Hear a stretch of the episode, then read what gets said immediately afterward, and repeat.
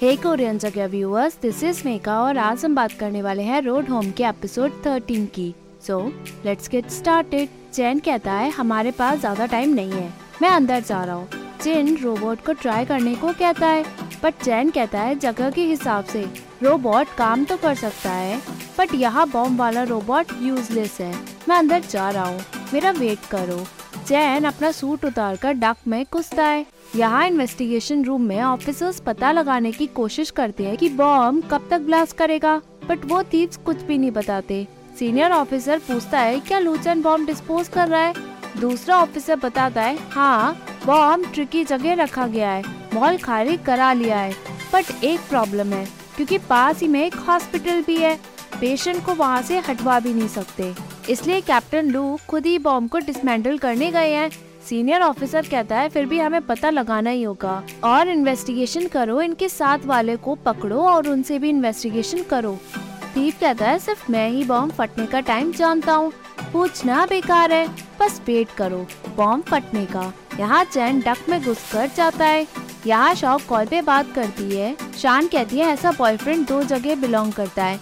पहला कंट्री दूसरा family Shao कहती है, मैं बाद में बात करती हूँ। मेरे पेट में दर्द हो रहा है। यहाँ चैन को फाइनली बॉम्ब दिखता है। वो उस बॉम्ब को देखता है। और बॉम्ब की डिटेल्स बताता है। बाहर सभी लोग उसका वेट करते हैं। यहाँ शाओ दर्द के मारे कराती है। इन्वेस्टिगेशन रूम से भी कोई फ्रूटफुल रिज़ल्ट नहीं मिलता। ऑफिसर चोर को देखकर कहता है, इसके हाव भाव से लगता है। बॉम्ब ब्लास्ट करने का टाइम नज़दीक है। चैन को इन्फॉर्म करो। अगर वो बॉम्ब को टाइम से पहले रोक नहीं पाया तो लास्ट मोमेंट में आई होप वो अपनी लाइफ की रिस्पॉन्सिबिलिटी खुद ही लेगा। यहाँ चैन को इन्फॉर्म किया जाता है, चैन कहता है, मैं छोड़ के जा नहीं सकता, क्योंकि पास में हॉस्पिटल है पेशेंट है वहाँ, उन्हें इलेक्ट्रिसिटी चाहिए। जिन कहता है बॉम्ब के फटने का टाइम नज़दीक है। चैन कहता है, इसमें बहुत ज़्यादा आरडीएक्स है। जब क्रिमिनल ने बॉम्ब को सेटअप किया होगा, वो भी गलती से इंजर हुआ होगा। कोई ना कोई तार तो होगा, जो बॉम्ब को फटने से रोक सके। बस मुझे वही ढूंढना है। यहाँ शाओ सोते में चैन को मिस करती है बट वो जैसे ही फ़ोन उठाती है, वो गिर जाता है। वो तरकर टाइम को देखती है और बाहर आकर अपने मेडिसिन खाती है और अंदर जाके अपने आप को तसल्ली देकर सो जाती है। यहाँ सीनियर ऑफिसर पूछता है टाइम होने ही वाला है। चैन अब तक बाहर क्यों नहीं निकला? सभी चैन से कहते हैं टाइम हो गया है, बाहर निकलो। बट चैन कहता है, मैं नहीं जाऊँगा। जब तक मैं यहाँ हूँ, मैं कोशिश तो कर ही सकता हूँ। चैन को फाइनली वो वायर मिल जाता है बट वो उस वायर को कट कर देता है। फाइनली खतरा टल जाता है। चैन बॉम्ब को निकाल कर डिस्पोज करने का ऑर्डर देता है। चैन उस बॉम्ब को बाहर निकालता है। चोर सोचता अजीब है। बॉम्ब अब तक फटा क्यों नहीं? चल क्या रहा है? सीनियर ऑफिसर कहता है, हमारे पास बहुत टाइम है। तुम्हारा कन्फेशन सुनने के लिए। चैन यहाँ बॉम्ब बाहर निकालता है और डिस्पोजिंग में रखता है। चैन चिन से कहता है बॉम्ब बहुत पावरफुल है। इसको ज़्यादा अंदर गड़वा देना। चिन एग्री करता है। जैन कहता है, इतना खतरनाक बॉम्ब कोई एक इंसान बना नहीं सकता। इसे बनाने में कई लोगों का हाथ हो सकता है। हमें इसके बारे में पता लगाना होगा। चैन स्टेशन पहुँचता है। सीनियर ऑफिसर उसे अच्छे से देखता है। चैन कहता है, मैं रिपोर्ट कल बना कर देता हूँ। गाँव है कहता है, वापस जल्दी जाओ। आपकी गर्लफ्रेंड की तबीयत ठीक नहीं लग रही थी। चैन कहता है, क्या कहा तुमने उसे? हाय कहता है, मैं उन्हें कुछ बता नहीं सकता था, इसलिए कॉन्फिडेंशियल का। चैन कहता है, मुझे तुम्हें वहाँ भेजना ही नहीं चाहिए था। चैन होटल में शाओ के पास पहुँचता है, वो उसे देखता है और फ्रेशन अप होकर, जैसे ही लेटता है, यहाँ शाओ अंगड़ाई लेती है। जैसे ही चैन उसका हाथ पकड़ता है, उसे पता चलता है कि शाओ को बुखार है। वो उठकर मेडिसिन लेने के लिए बाहर निकलता है और मेडिसिन लाकर गर्म पानी करके शाओ को खिलाता है। और उसे अच्छे से गर्म पानी पीने को कहता है। वो उसे अच्छे से लिटाकर ठंडे पानी से स्पंज देता है और उसका प्यार से ख्याल रखता है। बाद में वो उसका टेम्परेचर लेता है और शाओ से सॉरी कहता है। जैसे ही शाओ को होश आता है, वो सामने चैन को पाती है और उसके पास जाकर रोती है। चैन कहता है, शहर में ट्रिकी बॉम्ब था। उससे डील करना बहुत मुश्किल था। इसलिए मुझे वहाँ जाना पड़ा। चैन शाओ को रोते हुए, देखते हुए कहता है, जाने से पहले मैंने नहीं सोचा। शाओ कहती है, मैं समझती हूँ बट मुझे पूरी रात सिर्फ़ तुम्हारी चिंता थी। ये जॉब है तुम्हारी, शायद ये मेरे लिए फ़र्स्ट टाइम था। मुझे इसका कोई एक्सपीरियंस नहीं था। जैन शाओ को अपने गले लगा कर कहता है, जब मैं बॉम्ब से डील कर रहा था, वो लोग मेरे लास्ट वर्ड सुनना चाहते थे। मैंने वहाँ तुम्हारा ज़िक्र क्यों नहीं किया? क्योंकि मुझे लगा कहीं तुम मुझे भूल ना पाओ। बाद में कहीं, तुम शादी न करो और मेरी ग्रेवयार्ड में हर साल सिर्फ़ तुम मुझसे मिलने आओ। वैसे भी अभी हमारी शादी नहीं हुई है और तुम एक वाइफ की तरह ट्रीट करोगी मुझे। चाओ चैन को गुस्से से मारती है और कहती है, जैसे ही वापस जाएँगे, सबसे पहले हम शादी करेंगे। कल मुझे हमारे पुराने दिन याद आ गए। मैं तुम्हें देखने के लिए बार बार उठी, पर तुम वहाँ नहीं थे। तब मैंने सोचा कि अगर तुम मिशन की वजह से नहीं रहे तो मैं भी अपनी पूरी ज़िंदगी रिग्रेट में बिता दूँगी। वो रोते हुए कहती है, मेरे डैड तुम्हें पसंद नहीं करते और शायद तुम्हारी फैमिली मुझे बट कोई बात नहीं। मुझे अब किसी भी बात का डर नहीं। सब बाद में ठीक हो जाएगा। वैसे भी हम दस साल अलग रहे। तुमसे मिलने से पहले मैंने किसी से भी शादी के बारे में नहीं सोचा। बट अब हम साथ हैं तो शादी करते हैं। चैन शांत रहता है। शाओ कहती है, कुछ तो जवाब दो। कोई प्रॉब्लम है तो बताओ। चैन कहता है, अगर मरने से पहले मैं तुम्हारे लिए मैसेज नहीं देता तो तुम डरती क्या? शाओ एग्री करके चैन को मार के कहती है एटलीस्ट तुम मुझे अपनी फैमिली का टाइटल तो देते ना, ताकि मैं तुम्हारे लिए फ्यूनरल अरेंज तो कर सकती थी।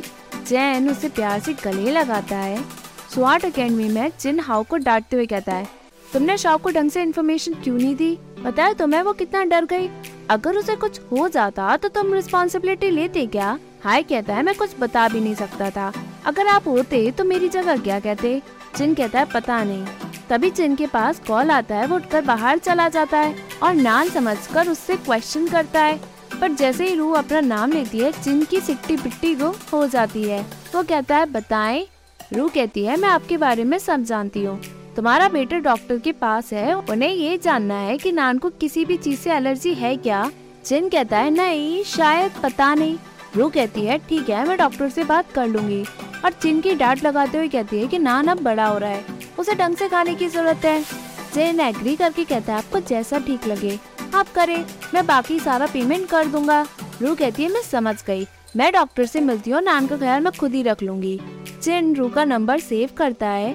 नान चिन को मैसेज करता है, आंट रू बहुत अच्छी है।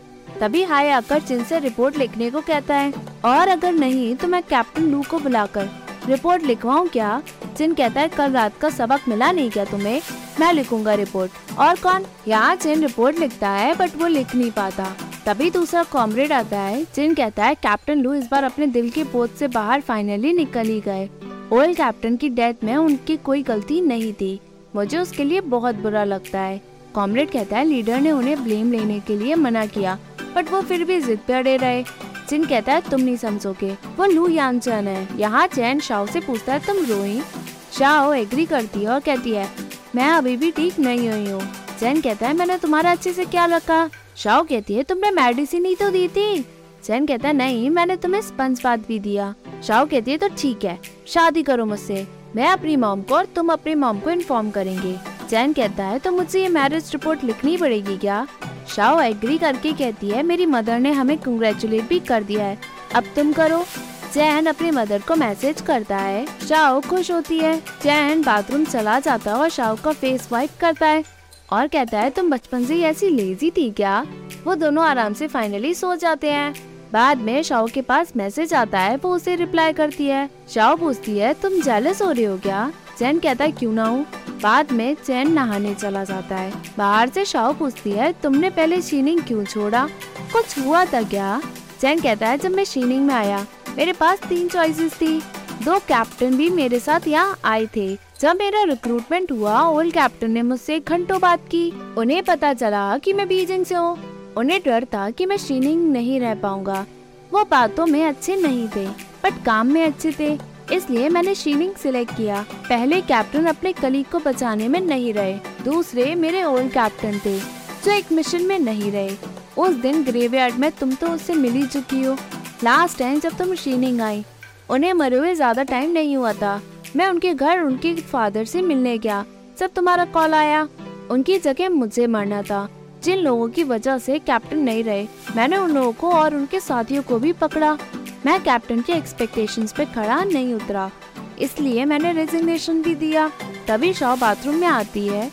जैन कहता है, कुछ और पूछना है क्या? शाह कहती है, नहीं, तुम बस कम ही बात करती हो।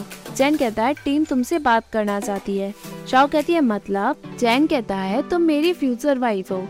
इसलिए वो तुमसे अभी मिलना चाहते हैं, क्योंकि फ्यूचर में वो तुमसे मिल नहीं पाएँगे। शाओ कहती है, पहले भी तो हम मिल ही चुके हैं। जैन कहता है, तुम पहले गुस्से में थी। इसलिए वो तुमसे ढंग से मिल भी नहीं पाए। क्या तुम चलोगी? शाओ फाइनली एग्री करती है। स्वाट पेस के बाहर जैन और शाओ कुछ खाते हैं, क्योंकि जैन को लगता है कि उसके कॉमरेड कहीं उसके अंदर परेड ना ले। दोनों फाइनली अंदर बेस में पहुँचते हैं। जिन शाओ को नान का ख्याल रखने के लिए थैंक्स कहता है। सभी शाओ को वहाँ जैन के साथ देखकर खुश होते हैं। सभी लोग कैंटीन पहुँचते हैं। वहाँ सभी कॉमरेड अपनी अपनी पोजीशन पे बैठे होते हैं। शाह उन्हें देख के शौक हो जाती है। चैन कहता है, बस करो। वैसे भी मेरे लिए गर्लफ्रेंड ढूंढना मुश्किल है। अगर तुम्हारे घूरने से भाग गई तो रिस्पॉन्सिबिलिटी कौन लेगा? सभी वहाँ खड़े होकर भाभी भाभी करते हैं शाह उन सभी से मिलकर ग्रीटिंग्स देती है और बैठती है। चैन ड्रिंक सर्व करवाता है। जिन कहता है, हमने सभी वैरायटी प्रिपेयर की है बट ये पी पाएँगी या नहीं? ये सब अब तुम पे डिपेंड करता है। कैप्टन लू चैन कहता है, तुम लोगों ने क्या प्लान किया है? बताओ। जिन कहता है, पाँच किलोमीटर भागना और 200 सिटिंग ट्रैक्स करने होंगे। ये ज़्यादा तो नहीं है है ना? जैन कहता है, और क्या है? जिन कहता है, वेट उठाना होगा। जैन पूछता है, कितना? जिन कहता है, ज़्यादा नहीं, बस तुम्हारी वाइफ को ही उठाना है। जैन कहता है, तुम सभी बिगड़ गए हो क्या? तभी एक कॉमेंट कहता है, अब आप हमारे कैप्टन नहीं हो। अगर आप एम्बेरस हो तो गलती हमारी नहीं है। जैन कहता है, ठीक है। और वो अपना जैकेट उतारता है। और शाओ को कॉपरेट करने को कहता है। सभी बाहर ग्राउंड में आ जाते हैं। चैन शाओ को उठाकर पाँच किलोमीटर भागता है। सभी वहाँ वोटिंग करते हैं। चैन भागता है। शाओ कहती है, तुम धीरे नहीं भाग सकते क्या? चैन कहता है, बीस मिनट में पाँच किलोमीटर भागना विद वेट को उठाना, ये एक बेसिक रिक्वायरमेंट है। मैं इनका पुराना कैप्टन हूँ। मैं एम्बेरस नहीं हो सकता। तभी एपिसोड एंड होता है। Hey viewers if you like this video please like share and subscribe this channel thank you